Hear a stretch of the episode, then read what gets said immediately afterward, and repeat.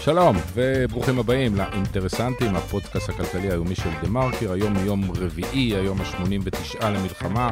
עדיין 133 חטופים אה, נמצאים בעזה, ובאולפן אנחנו איתן אבריאל וסמי פרץ. אה, נו, מה קורה, סמי? לא יודע, אני רואה שיש אה, חגיגות מאתמול בסיפור החיסול של סאלח ארורי, בבהירות. וחששות במקביל. וחששות כמובן מתגובה, יהיו על זה תגובות. כל מערכת השיקולים של, אתה יודע, אתה מחסל את ההוא שם. אבל uh, תכף תחטוף את זה, אתה לא יודע איפה. באמת מערכת שיקולים של uh, ניהול uh, סיכונים שהממשלה, מערכת הביטחון uh, כל הזמן uh, עושה. Uh, וזה נראה כאילו זאת תהיה המציאות בטווח של החודשים הקרובים. כן, וזה מתסכל, כי אתה יודע, זה אירוע שמצד אחד... הוא, הוא באמת, אה, אתה לא יכול שלא לחסל את מי שתכנן את השביעי באוקטובר אחרי, אחרי כל מה שהיה שם, אה, ו, ואני לא אשתמש בסופרלטיבים ובתיאורים.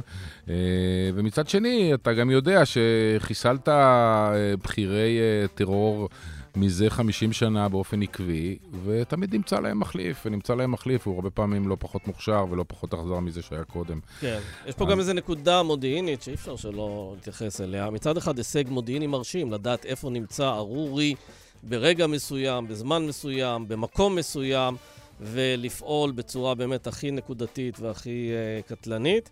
ומצד שני, אתה אומר, בואנה, פה, שעה נסיעה מהאולפן הזה, כן. יש את עזה. ולא ראינו מה תכננו לנו אלפי אה, מחבלים. וגם לא תפסנו את, אה, את הבכירים שנמצאים שם כבר וגם, מזה, כן, מזה שלושה חודשים. כן, גם לא תפסנו, וגם לא, לא הבנו את מה, ש, מה שעשו שם. אלא אנחנו לא הבנו, אנחנו סתם סתומים, כן. אבל איך לא הבינו את זה? אותם אנשי מודיעין שידעו לזהות איפה נמצא ארורי. אז בואו נדבר על משהו שאנחנו מבינים קצת יותר, לא באופן מוחלט, אבל קצת יותר, כלכלה, צרכנות.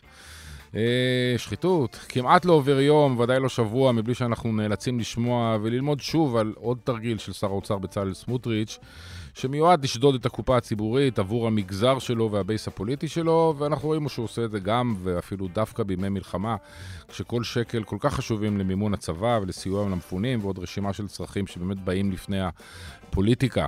אה, בחודשיים האחרונים למדנו על הכספים הקואליציוניים, אחרי זה למדנו על עוד כספים לאותם ציבורים בדיוק, בצבע אחר, ועכשיו אנחנו מקבלים הצצה למה שעשוי להיות התרגיל הבא, רפורמות חדשות. למשל, בתחומי ההייטק, תעסוקת חרדים, הנדל"ן והמאבק בשוק השחור, שבאיזשהו מקום כל אלה מובאים באופן לא מבושל, והם יוצגו בתור הישגים ובתור דברים חשובים, למעשה יהיו במידה רבה הסוואה להזרמת uh, הכספים הקואליציוניים ועוד כספים לדתיים ולחרדים בכל מיני דרכים. כדי לדעת איך זה יעבוד בדיוק, נתי טוקר יהיה איתנו ויסביר. מי שבינתיים אה, מנצל את המלחמה ואת היעדר תשומת הלב של הציבור לענייני צרכנות הם יצרני המזון, המשווקים, הקמעונאים, היבואנים, שכולם מעלים את המחירים, לעיתים בעשרות אחוזים. ומה שמתסכל הוא שבניגוד לימים רגילים, היום כולם שותקים. שופרסל, שפעם עשתה על זה מלחמות, כבר לא לוחצת על היבואנים והיצרנים. שר הכלכלה ניר ברקת, שבעבר גם כן ידע לעשות על זה סיבובים, איבד עניין בנושא. וההסתדרות, שבכלל עשתה קמפיין עד אך לפני שנה, מסבירה שלא מפגינים במלחמה וגם לא קוראים לחרם. וזה מעורר את השאלה, מי יגן על צרכנים? אנחנו נברר אותה עם הכתבת שלנו, עדי דוברת. אם למישהו היה עוד ספק, אסון ה-7 באוקטובר הוכיח שהשירות הציבורי הישראלי די רקוב, מאוד לא מתפקד, ויש לו יכולת אפסית, או כמעט שום יכולת להתעלות ולהתגייס בשעת משבר.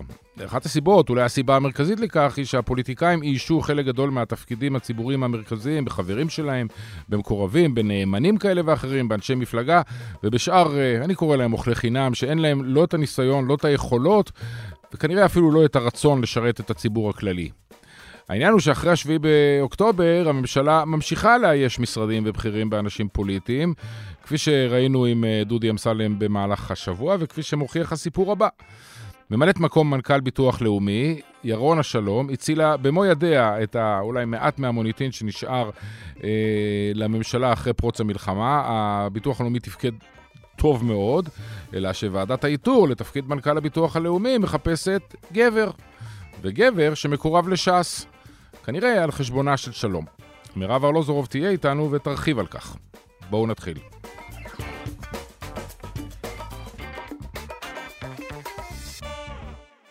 שלום לנתי טוקר. שלום, שלום. Uh, תשמע, uh, אנחנו נכנסים, uh, נכנסנו כבר לשנת 2024, כשברור שהיא תהיה שנה uh, מאוד קשה מהרבה מאוד בחינות.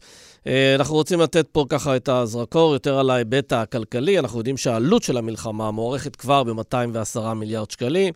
אנחנו יודעים שתקציב הביטחון יגדל בלפחות 20 מיליארד שקלים מדי שנה, ואנחנו יודעים שאין מה לעשות, כדי לעמוד בכל המשימות וכל האתגרים הללו, צריך לקבל החלטות כלכליות כואבות שעד עכשיו לא קיבלה הממשלה הזו. ואנחנו מורגלים הרי בכל מיני תוכניות כלכליות, רפורמות, כל מיני סעיפים כאלה שמוכרים לנו כדי לשדר שהעסק בשליטה, שהם יודעים מה לעשות, ובמקום לבוא ולעשות את הדברים הנכונים והכואבים, יעשו משהו שהוא יותר uh, הצגה קוסמטית. האם זה מה שעושים כרגע במשרד האוצר? קודם כל, נגיד ככה, צריכים להגיש הצעת תקציב מתוקנת ל-2024. מה יהיה שם בדיוק?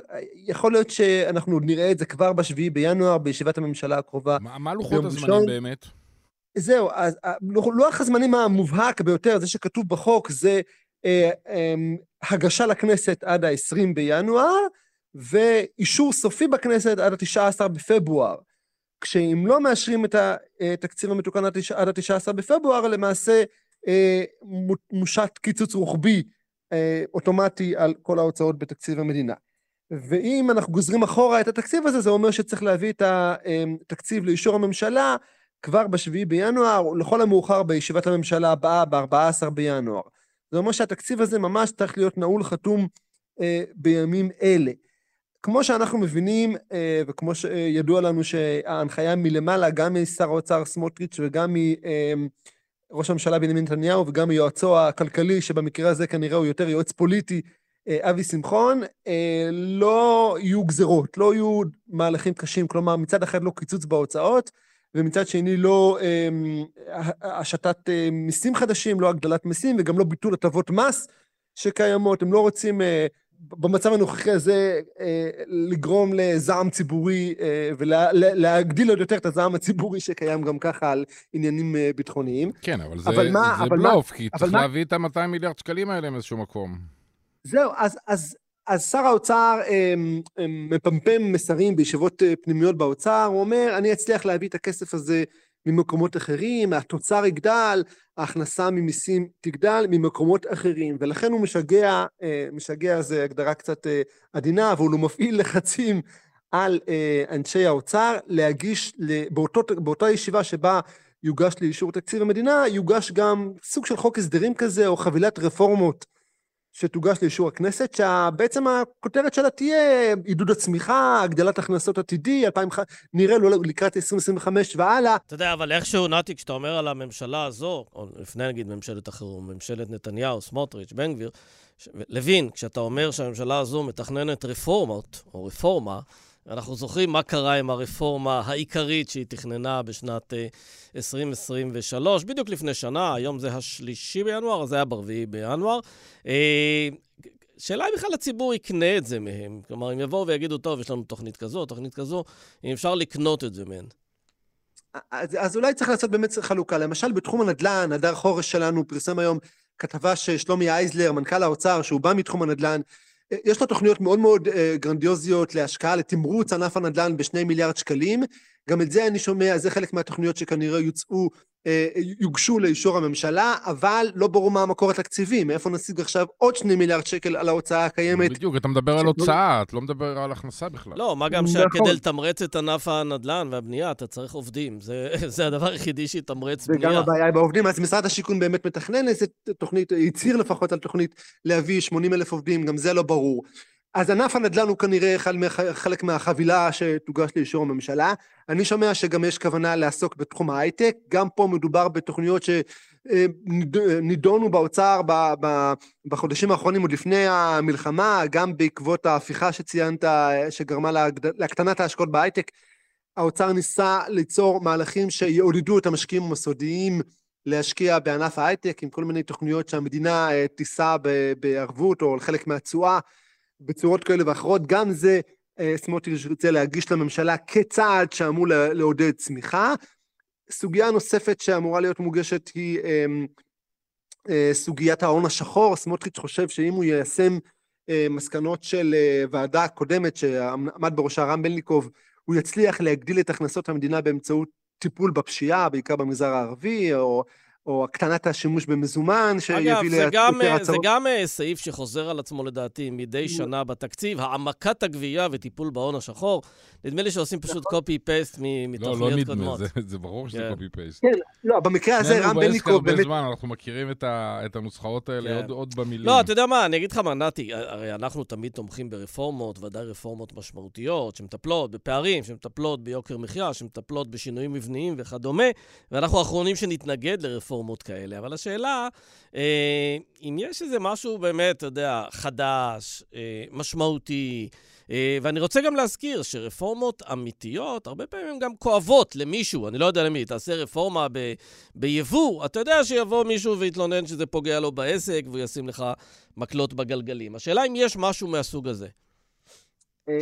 תראה, אני, בוא קצת, אני לא, לא, עוד לא ראיתי את, ה, את הגרסאות הסופיות של, ה, של החוק הזה, ואנחנו כנראה נקרא אותו בזמן אמת ונראה האם באמת יש בו איזשהן בשורות. ממה שאני שומע, האווירה במשרד האוצר היא אמ, של חפלאפ, של ניסיון להציג תוכניות אה, כהסוואה, או כדי לפמפם אותם לציבור, כאילו אנחנו מבצעים... אה, אמ, אמ, מבצעים סוג של רפורמות לעידוד הצמיחה ולהגדלת ההכנסות, כשבפועל זה נועד להסוות את הביקורת הציבורית הרחבה שתהיה, והיא תהיה בגדול על המשך הזרמת הכספים הסקטוריאליים, גם למשרדה של סטרוק, גם לכספים הקואליציוניים, לרשתות החינוך החרדיות, צריך לומר, שם הכספים שהיו, הכספים הקטנים, שהיו המאות מיליונים הבודדים שהיו ב, ב, בכספים הקואליציוניים של 2023, יזנקו שם למאות, אה, קרוב למיליארד שקלים, ותהיה ביקורת ציבורית רחבה, אז אנחנו נשאל את סמוטריץ' על הכספים הקואליציוניים, הוא יענה לנו בכאילו רפורמות. כן, אה, אתה יודע, המאזינים שלנו צריכים לדעת שכשמגישים תקציב, יש את המסגרת של התקציב, שזה מה שבדרך כלל מדברים עליהם, ככה ב-99.9 כל השיח הציבורי הוא סביב המסגרות הכלליות, ואחר כך יש עוד שני אה, ספרים, שתי חוברות, אה, הספר הצהוב, סליחה, הספר הירוק. והספר הצהוב שמפרטים, או אמורים לפרט, אה, את, אה, לא רק את המספרים הכלליים, אלא גם לאן ממש הולך אה, כל סעיף וכל סעיף, כל שקל בתקציב. וככל שאני מבין, למרות שהדדליין הוא בשבוע הבא, או מקסימום בעוד שבועיים לאשר את זה בממשלה, אף אחד עוד לא ראה את הספרים הללו.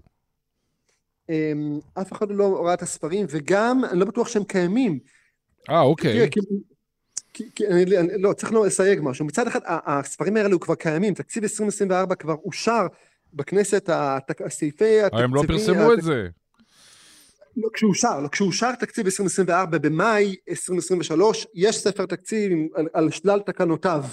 מה שהם מבצעים עכשיו זה בעצם עדכון, אז מאוד יכול להיות ש...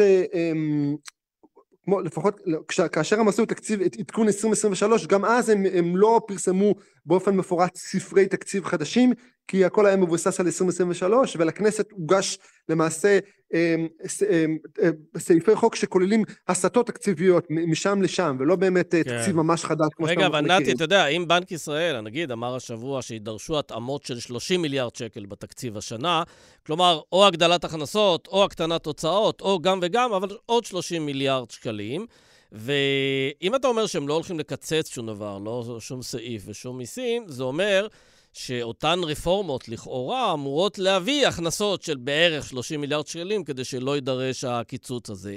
אני לא מכיר שום רפורמה בהיסטוריה של ישראל שהביאה אה, בשנה הראשונה שלה סכומים שמתקרבים לסכומים האלה. אה, זה, זה פשוט דבר לא אמיתי. השאלה אבל, אם יציגו כזו תוכנית ויגידו ההנחות שלנו שזה יביא הרבה יותר הכנסות, זה מהר מאוד ייתפס כלא אמין, ואז המשמעות תהיה גם תגובה לא טובה של השווקים, של חברות הדירוג. לוקחים את זה בחשבון שם? תראה, חוסר האמון מצד השווקים זה, זה באמת החשש הגדול, איזו מפולת פיננסית שתיגרם בגלל שהשווקים יראו את ההתנהלות הבלתי אחראית של ישראל. נגיד בנק ישראל ציין את זה, כמו שאתה אמרת, בנאום שלו, הוא הדגיש חלק מאוד נרחב בנאום שלו במסיבת העיתונאים סביב הכרזת הריבית לחשש הזה, הוא פשוט דרש מהממשלה לבצע, לשלם דמי רצינות הוא קרא לזה, כדי להראות שמתנהלת בצורה אחראית. אני לא רואה מצד הממשלה אה, אה, הפנמה של המסר הזה, ולהפך, הם ימשיכו להזרים את הכספים, כשהמסר שלהם יהיה, אנחנו ב-2024 עדיין במתווה של הרחבה פיסקלית, הרפורמות האלו ישפיעו על 25 והלאה, ואז אנחנו נחזור לתוואי של הפחתת הגירעון והפחתת היחס בין החוב לתוצר. סוג של דחיית הקץ או מסמוס של ההחלטות הקשות עכשיו, כנראה בגלל נסיבות פוליטיות. אז השאלה... בעצם אתה, אתה מתאר מנגנון, ש... אה, סמי, תגיד לי אם אתה רואה את זה אחרת, שמזכיר לי את החיתוך דיבור של אה, שר האוצר בצלאל סמוטריץ'. הוא מדבר נורא נורא מהר, ונורא נורא לכאורה בביטחון ונונשלנטיות כזאת. זאת אומרת, אחרי 30 נכון שניות... נכון או לא נכון, דבר בביטחון, אומרים בצד. נכון ולא נכון, דבר בביטחון ומהר, כן. וכאילו, לא נעים לך להגיד, חבר'ה, לא הבנתי כלום ממה שאתה אומר. זאת אומרת, זה, זה פשוט... די דקלמתי את המסרים שלו עכשיו, אני חייב לציין. הוא יורד, וכזה וזה, ואתה רוצה לעצור אותו, אבל כאילו, אתה אומר, רגע, אולי... בכל זאת יש בזה איזשהו טעם, אתה מפסיק לחשוב, והוא כבר עד אז גמר והלך. אה, כן. שזה שיטה. יכול להיות שיש פה עוד איזושהי אה, שיטה מסוימת, שכמו שאתה אומר, הוא פשוט אה, בחודש הקרוב ידבר על הרפורמות המדהימות שהוא והמשרד שלו יביאו לאזרחי ישראל, ובדרך הזאת איכשהו ידובר פחות על, איך אמרנו, 15 מיליארד שקל לבר מצווה. לא, מיליארד, לא, מיליארד ודאי טעות. מיליון שקל כמובן, כן. מיליון שקל, שגם עכשיו לא ברור למי זה יגיע, לאיזה עמותה, מי מנהלי העמותה שייהנו מהדבר הזה, ו- כן. ובכלל, אני רוצה גם uh, כסף לבר מצווה של הבן. מה, מה יש? איך, כן, לא, בכל איך, מקרה, איך הממשלה מקבלים? הזו הוכיחה שרפורמות היא לא יודעת לעשות, ואם היא עושה, אז הן רפורמות הרסניות. Uh, אני לא יודע אם, uh, אתה יודע, אם השווקים לא יעלו על זה די מהר, ש- שזה בלוף, אבל אתה יודע מה, נחכה ונראה. נקווה שיבואו באמת רפורמות אמיתיות. נתי טוקר, תודה. תודה רבה לכם. ביי.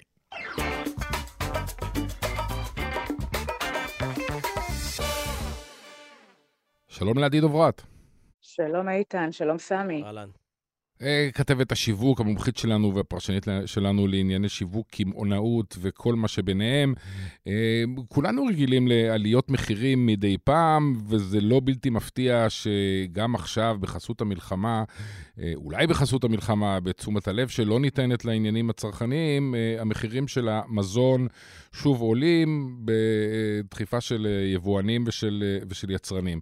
אבל בבדיקה שלך, ואותי זה הקפיץ והרגיז, מתגלה שבניגוד לתקופות אחרות, שבהן בכל זאת יש תשומת לב, ויש גופים שבאים ומתבטאים ואומרים, ואולי עושים דברים כנגד העלייה הזאת, הפעם כולם שותקים, וכל אחד יש תירוץ יותר מעצבן מ- מהשני.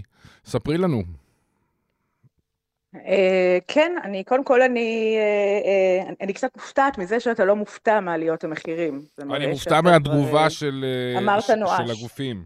אותי זה דווקא כן הפתיע קצת, כי בכל זאת אנחנו מדברים על תקופה של מלחמה, והתמודדות מאוד קשה עם יוקר המחיה במקביל של הרבה אנשים שלא נמצאים בבית, שנמצאים במילואים, בחל"תים, שאולי היינו יכולים לצפות לקצת התחשבות מצד החברות, אבל בקצב הזה נראה שזה לא הולך לקרות.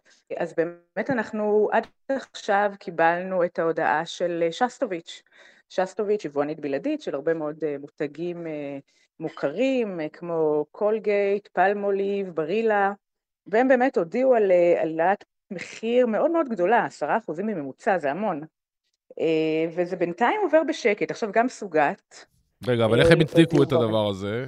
הם לא יכולים לספר על המטבעות, על השקל, כי הוא דווקא התחזק. וגם לא יכולים להגיד שזה נכון. מהחות'ים, כי פסטה אתה לא מביא מאסיה, אתה מביא מאירופה. נכון, אולי נודלס. כן. אבל אה, נכון, אז בעצם, אה, אבל תמיד יש מה להגיד. כלומר, אם אין את המחירים האלה, ואם אז יש את הדלק, ואם לא אז את הריבית, ואם לא את חומרי הגלם, תמיד יש מה להגיד. הריבית ירדה. משהו תמיד עולה בזמן שמשהו יורד. נכון, אז מה הם אמרו הפעם? נכון, אז מה הם אמרו הפעם, והם עשו את זה לפני אה, הורדת הריבית? הם אמרו הפעם, הספקים הבינלאומיים שלנו העלו לנו את המחירים. הופה, פה הם עלו על משהו, נכון? כי אין לנו איך לבדוק את זה. כי עכשיו אני לא, לא נוכל לפנות לברילה וקולגייט, פלמולי וכל אלה, ושאול אותם, למה העליתם למחירים? בכמה, למה, מתי? אוקיי? אה, כי אלה בעצם התנאים המסחריים שלהם, וזה לא, וזה משהו שבעצם אין לנו אפשרות לבדוק. זה נשמע כמו סנקציה פוליטית כל... כמעט. מה זה, האיטלקים יש להם משהו... מה? זה נשמע כמו סנקציה פוליטית. מה זה, זה המחאה של האיטלקים נגד, אה, נגד המלחמה בעזה? לא, אני, אני צוחק. אני אבל... ממש, אני, אני יודעת שאתה צוחק, אבל אה, אני חושבת שזה אה, זה שאתה צוחק וזה שזה עובר לנו רגע בראש... אני בוכה בעצם. זה עוזר, אה, עושה את העבודה לאותם יבואנים בלעדיים. אז אני בוכה. שרוצים להעלות מחירים עכשיו, כי בעצם נורא קל לנו ללכת עכשיו לעניין שהם אנטישמים כולם, ו... אבל גם לפני זה וגם אה, לפני המלחמה, כל כמה חודשים, כן, כן. שסטוביץ' והמתחרים שלה העלו לנו כן. מחירים. טוב, אבל עדי, אבל כשמסתכלים באמת על אה, העלאות המחירים, שסטוביץ' באמת זה שם שהציבור לא הכיר, לא הכיר עד לפני שנה-שנתיים, כך אה, גם דיפלומט, כל אותם יבואנים שבעצם הברנד שמוכר זה מה שהם מוכרים, הפסטה או הקפה או מה שזה לא יהיה, נכון. ולא נכון. הם עצמם. אבל אה, לי, אותי זה לא מפתיע שמעלים מחירים, משום שאני חושב שהקשב של הציבור בשנה האחרונה הוא פשוט לא בנושא יוקר מחיה. עד ה-7 באוקטובר נכון, עסקנו במהפכה משפטית, השנה. עכשיו אנחנו מתעסקים במלחמה. אה, ואני חושב שבכל בדיוק. ביקור שלי בסופר אני מרגיש שהמחירים מאוד מאוד גבוהים, אה, כמעט בכל צודק, קטגוריה שאני אתה צודק. זוכר. אתה צודק, ובאמת ראינו, שסטוביץ' למשל כבר במאי העלו את המחירים. אז נכון, לפני זה תשומת לב הציבורית הייתה על ההפכה המשטרית, וכן ראינו פעם אחת שהגל אה, לפני שנה, שרצו להעלות מחירים, אה, ודיפלומט והרבה מאוד חברות כמו שסטוביץ' גם בין היתר, הודיעו על העלאת מחירים, אבל הם נתקלו בהתנגדות מאוד גדולה, אז ראינו את ההסתדרות עם ההפגנות המטורפות שלהם שהם עשו, את- אה, זוכרים את הקמפיין שילוט חוצות של מפסיקים להיות פראיירים, והם קראו להחרים את אותן חברות. אה, ראינו את אה, משרד הכלכלה פתאום מדבר איתם, ואת ניר ברקת מאיים, ואז היה גם את שופרסל שעמדה על המשמר ואמרה שהיא לא תיתן לאף אחד להעלות מחירים, וגררה את שאר הרשתות היותר קטנות אחריה. אה, והפעם בעצם מה שבעיקר מפתיע, אה, ש, שאף אחד לא אומר כלום, כלומר הם הודיעו, אוקיי, וסוגת הודיעו, שסטוביץ' וסוגת, וזה ברור, ברור כשמש, אוקיי, שאם עכשיו אין איזה מחאה תוך שבוע, שבועיים, אז, אז כולם יעלו. ודיפלומט למשל, שהיא יבואנית הבלעדית הכי גדולה, היא הייתה אמורה להעלות מחירים כבר באוקטובר, ובגלל שהתחילה המלחמה היא אמרה שהיא משעה את זה. היא לא ביטלה את זה, היא משעה את זה. אמ, וזה ברור שהיא תעלה והשאר גם יעלו. ובינתיים אה, דיברתי למשל אתמול עם, ה- עם ההסתדרות, שאלתי אותם למה אתם לא, לא עושים שום דבר. כי פעם שעברה נורא, ממש לקחתם את זה כמאבק שלכם. אה, והם אמרו לי, תשמעי, זה מלחמה, זה לא זמן להפגין, זה לא זמן אה, אה, לקמפיינים אה, אה, של נגד, אה, ואנחנו מקימים מתישהו סופר, אה, הם הולכים להשיק איזשהו סופר שלהם, סופר חברתי לעובדי מדינה וכו'. ו... ובעצם אה, אה, יש לנו בנוסף את אה, אה, שופרסל, שהם מסרבים הפעם אה, להתחייב שהם יעשו משהו ובאמת יילחמו בהעלאות את המחירים. יודעת, עדי, המסקנה מכל אחרות- העניין הזה היא שאם אנחנו רוצים לטפל ביוקר המחיה, אנחנו צריכים שבאותו זמן לא תהיה לא מגפה, לא מלחמה, לא מהפכה משטרית, שכל הקשב הציבורי, הפוליטי, התקשורתי יהיה סביב העניין הזה, ואז המאבקים האלה אפקטיביים, והם יודעים את זה. היצרנים, נכון, נכון, המשווקים, כי היבואנים, בסוף- כולם יודעים את זה. כי בסוף הרי מה, אנחנו רואים את, את ברקת אה, בימים אלה, עם מה הוא מתעסק? הוא לא מתעסק עם העניינים האלה, נכון? למרות שהוא אה, אה, שר הכלכלה. אה, הוא מתעסק עם לנזוף. ב- בקציני צה"ל ולהגיד שהם אה, לא מפעילים מספיק כוח אש ממטוסים ומסכנים את חיילינו. איך זה... ו- אה, והסיבה שפוליטיקאים לא, לא שר מתייחסים לזה ולא לא. מטפלים בזה, וההסתדרות ושופרסל ברשתות, זה בגלל שהם, הרי בסוף הם עושים את זה כדי לקבל, נכון, יחסי ציבור, והם הם נמצאים איפה ש, שנמצא הקשב, הקשב הציבורי ואיפה שהם יודעים שידברו על זה. הם יודעים שמאבקים בזה עכשיו לא יקבלו את הכותרת הראשית אה, במהדורה ולא בעיתון. לא, לא, זה, זה, זה נכון. את יודעת, שאמ- אמרת לפני רגע שאם לא תהיה מחאה ציבורית, אני רוצה להודיע לך, לא תהיה מחאה ציבורית. אה, אולי תהיה מחאה ציבורית בנוגעת לחטופים, אולי תהיה מחאה ציבורית בנוגעת למלחמה, אולי תהיה מחאה ציבורית בנוגע לתפקוד של הממשלה. במקום הזה, ברגע הזה של, החיים הציבוריים בישראל, רק במקום חמש ושש, אה, אנשים דואגים לעוד עשרה אחוז בפסטה, אין מה לעשות. זה פירמידת מסלו הכי בסיסית שיכולה להיות. ו- ואז מחאה ציבורית לא תהיה, המשרדים הרשמיים שאמורים לטפל בזה לא עושים שום דבר. יש דיבורים על אה, ניסיון השתלטות של פוליטיקאים על אה, המו- המועצה לצרכנות. כמו שזה נראה, סליחה שאני אומר לך, אבל את היחידה שמעלה את הנושא הזה על סדר היום. לא היחידה, לא היחידה, אבל אין ספק את ש... ו- ש... והתקשורת. שלא מעלים את זה מספיק, ואני חייבת להגיד שגם אנחנו, אנחנו בעצמנו, אני יודעת, אנחנו, התקשורת, גם קצת אה, אה, עזרנו ליצור את, ה, את הקרקע הזאת, שתהיה יותר פוריה להעלות מחירים עם כל העניין של החות'ים, והנה עכשיו השינוע עולה, כלומר, כל האווירה הזאת של הכל מתייקר, בסוף יש מישהו שנמצא ומסתכל ואומר, hmm, זה נכון שאני לא מביא את זה, בכלל אין לי קשר לחות'ים, ואני לא מביא את הדברים מהמזרח, אבל כבר יש אווירה של המחירים עולים. וברגע שיש כזאת אווירה ציבורית, אז, אז אפשר לה, להתחיל לעשות את זה. כן, גם צריך להזכיר עוד משהו שאותו ודאי למדנו בקורונה, שבתקופות משבר, מצוקה, אני חושב שהביקוש שלנו למוצרי סופרמרקט הוא מאוד מאוד אה, קשיח, אנחנו יותר בבית, יותר אה, נכון. מקננים לנו בבית, ופחות uh, עושים דברים, פחות, פחות נוסעים לחו"ל, פחות... את יודעת מה, גם העניין הזה של נסיעות לחו"ל, הוא, הוא מגדיל את הביקושים בישראל, לכן הגדלת הביקושים בישראל. אה, היצרנים והמשווקים מרגישים, כן, כן, כן, כן, שאפשר... גם בקורונה הם נהנו, גם עכשיו הם נהנו, כל פעם שיש איזשהו משבר, לא נעים לומר, הם כן, הנהנים הגדולים והמשברים. עדי דוברת, כן. תודה. תודה רבה. תודה, תודה.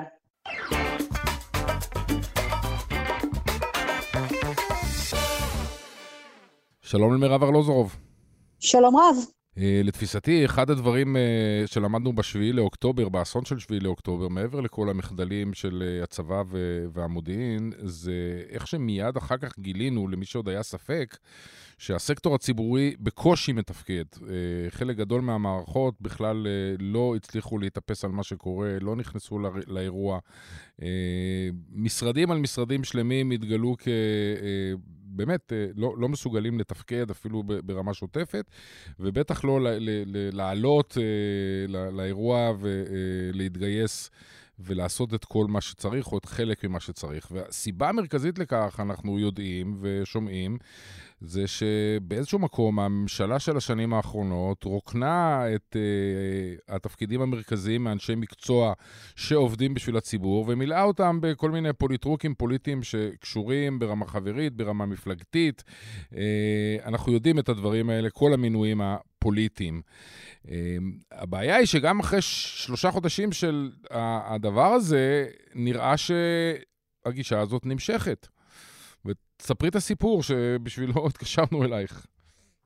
כן, אה, אני דווקא באה לספר את הסיפור ההפוך, שמרבית משרדי הממשלה כמובן התקשו לתפקד, לקח להם הרבה מאוד זמן להתאושש, חלקם עוד לא התאוששו עד עכשיו, אבל דווקא אה, המשרד או היחידה הממשלתית החשובה מכולן, אה, הביטוח הלאומי, תפקד טוב. אה, ואתה יודע, וזה באמת נחת על הביטוח לאומי, אה, תחשבו על זה, אתגר עצום. אנחנו מדברים על מאות אלפי מילואימניקים שצריך לשלם להם, על מאות אלפי מפונים בבתי המלון, שצריך להדאיג להעביר להם קצבאות ואת כל מה שהגיע להם. אנחנו מדברים על אלפי פצועים בשבעה באוקטובר, כמובן אלפי, למעלה מאלף משפחות שכול, וגם 240 חטופים. כל אלה נחתו על שולחן הביטוח הלאומי בבת אחת, אה, והביטוח הלאומי תפקד.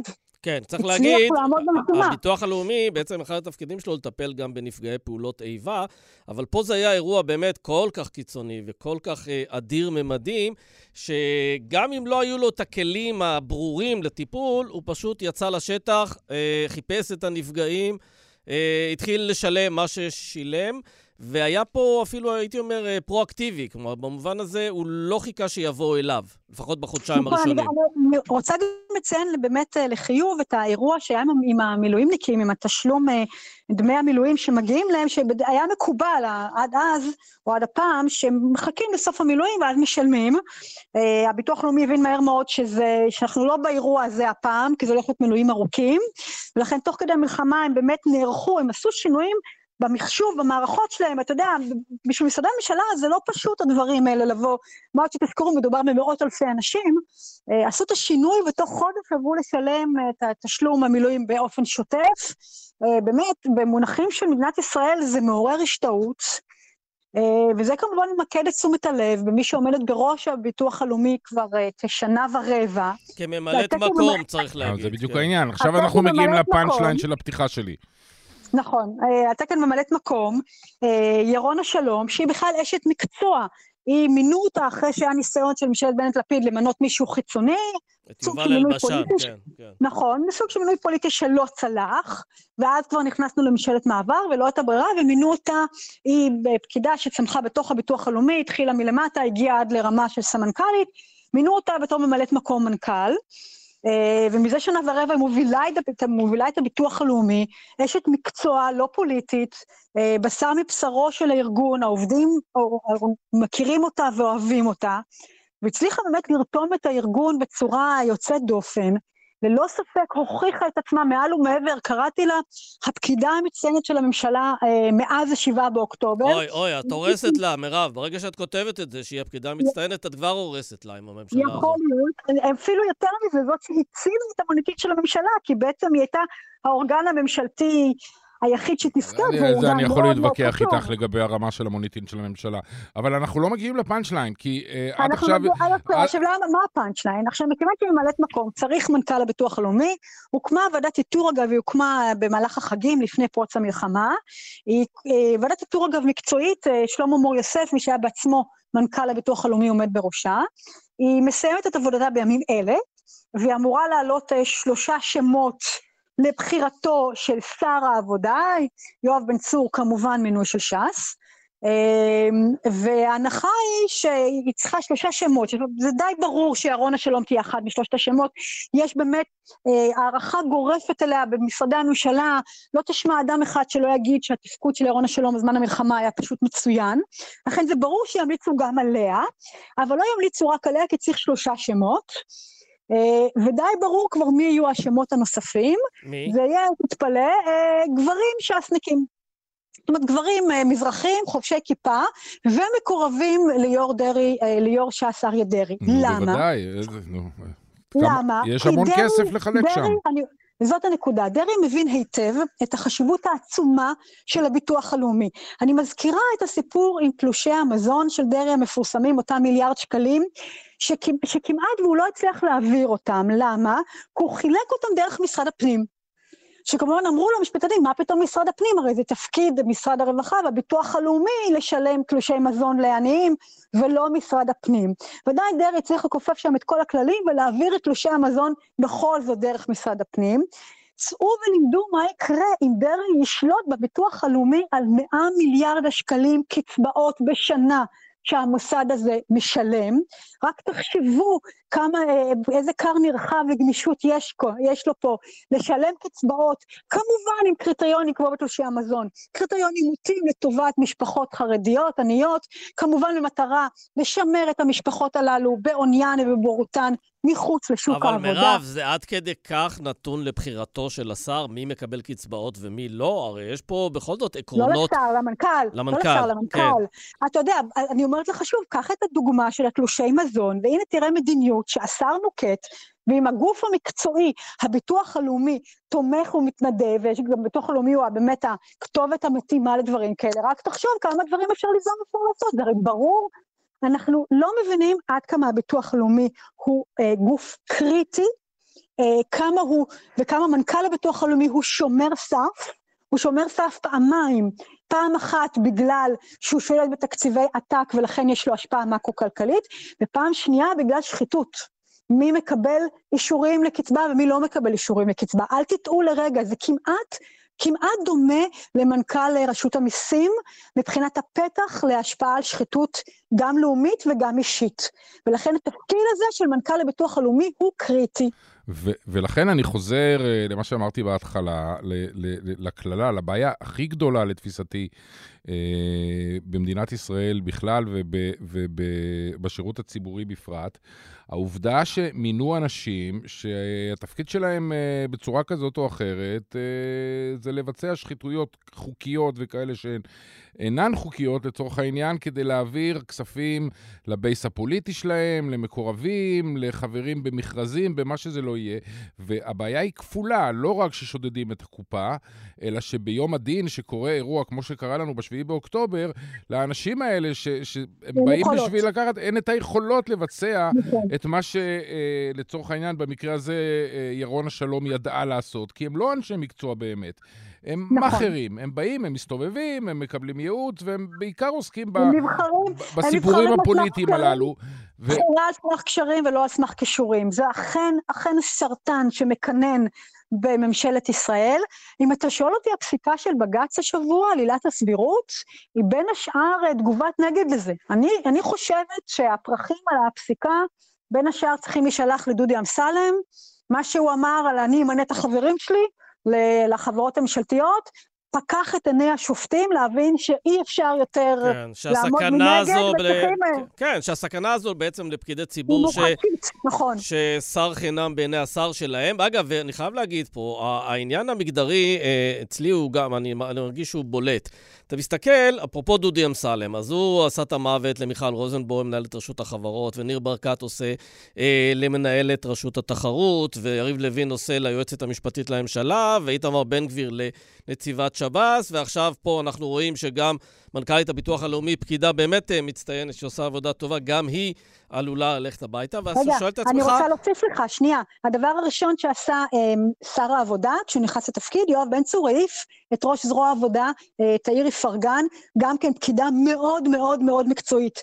מאוד יכול להיות שאתה צודק שיש כאן pattern של באמת חוסר חיבה גם לנשים. עוד כן, יותר גרוע. כן, גם. ולא רק זה, אני גם uh, ציטטתי פשוט באחד המאמרים משהו שאמר לי דורון נבות, אה, חוקר השחיתות, שהוא אומר שבמקום שבו יש יותר נשים, יש פחות שחיתות, לא משום שנשים הן יותר ישרות מגברים, אלא משום שנשים הן לא חלק מקליקות. וברגע שאתה שם בחדר גם נשים, גם גברים, גם אנשים כאלה וגם אנשים אחרים, היכולת של כל היושבים בחדר לבוא ולגנוב סוסים יחד אה, נפגעת. ואת אתה רואה, את רואה אתה שבהרבה הולך מאוד על הדימוי משרדי של ממשלה... החבר'ה שיושבים בחמם או ב- או בג'קוזי ומקמבנים את ה... איך יגנבו את ה... כן, כן, כן. איך יגנבו את הקופה, אה, ברגע שיש אישה שם הכל מסתבך. כן. לא יודעת, אבל אני רוצה שתשימו לב, כולנו ממוקדים בדודי אמסלם, שהיה מספיק לא חכם להגיד, אני אביא את החברים שלי.